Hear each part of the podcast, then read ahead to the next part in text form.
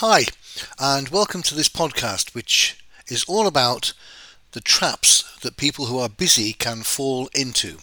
So, here are my top 10 tips for traps for busy people. Trap 1 Don't overpromise, then underdeliver. When you're busy, and particularly when you want to build a business or make sure you keep your clients happy, you have maybe a tendency to overpromise and then underdeliver. It's so easy to want to please your customers, your colleagues, your clients, and want to put yourself in the best light. And it's easy in the here and now to feel confident and comfortable that you can deliver.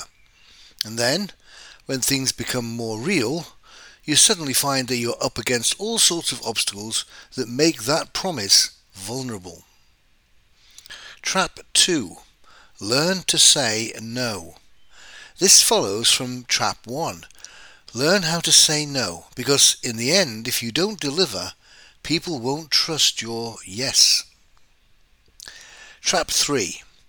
Be aware of the opportunity cost of any task. There is always an opportunity cost to whatever it is you're working on. Is it the best use of your time? Every time you choose to do something, you're clearly choosing not to do something else. So what you are working on should be at least as valuable as what you're giving up. Trap 4. Urgent and important are different. We tend to prioritize what's urgent, which may mean we displace or deprioritize what is actually more important. It's a classic example of the phrase short term gain, long term pain. It may be urgent to stay late a lot to get those reports out, but is it worth the important cost of watching your kids grow up and taking them to the park? It's another form of opportunity cost. Perhaps the sensible thing to do is to have both on your to-do list and make sure you move something important forward every day. Trap 5.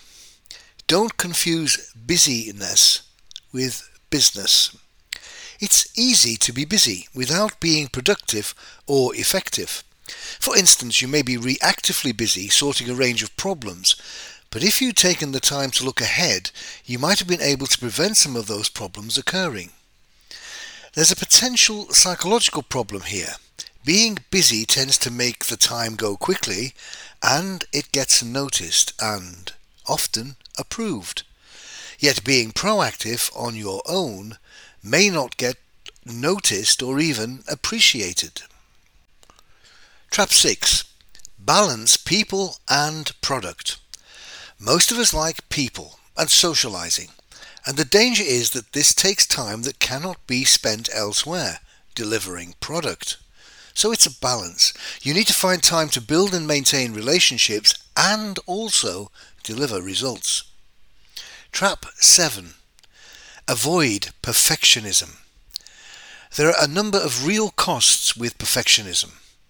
A perfectionist may do more than is required and spend more time and money than is really allowed, with a consequence of lack of time and money for other equally important tasks.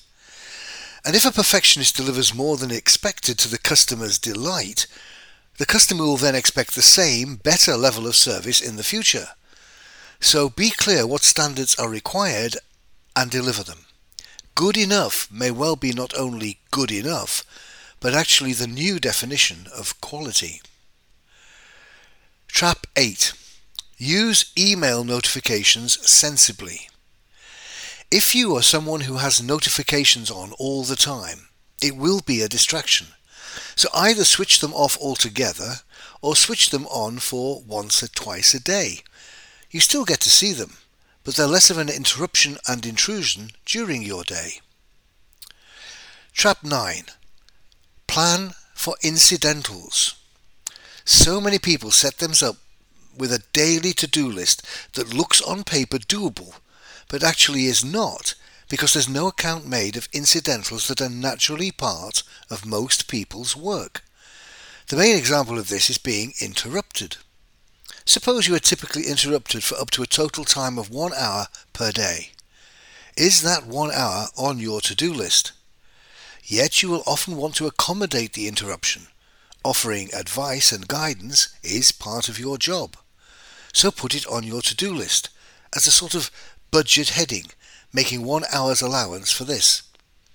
Another neglected incidental is travel time, for example to and from meetings or between sites. Trap 10. Avoid the when-then syndrome. Here's an example. When I've spoken to Derek and read the XYZ report, then I'll get on with my response. But in using the when then approach, you are making your outcome dependent on other events, which either you may or may not control. Or being busy, you just don't get round to. My classic is, when I've got some spare time, I'm going to tidy up my office. Guess what?